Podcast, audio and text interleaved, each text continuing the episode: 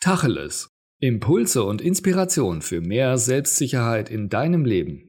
Von und mit Matthias Istl. Jetzt mal Tacheles. Spielst du in deinem Leben schon die Hauptrolle? Oder bist du noch damit beschäftigt, deine Nebenrolle bestmöglich auszufüllen? Stelle dir einmal vor, dass dein Leben ein Film ist. Was wäre das für ein Film? Eine Komödie? Romanze? Oder eher ein Drama? Wie immer du deinen Lebensfilm nennen würdest, das Einzige, was du dabei im Blick haben solltest, ist, in welcher Rolle du diesen Film erlebst. Es ist eben ein Unterschied, ob du in deinem eigenen Film eher eine Randfigur bist oder als Heldin oder Held jeden Moment deines Films bestimmst und so die Geschichte zu deiner Heldengeschichte machst. Denke da heute mal drüber nach.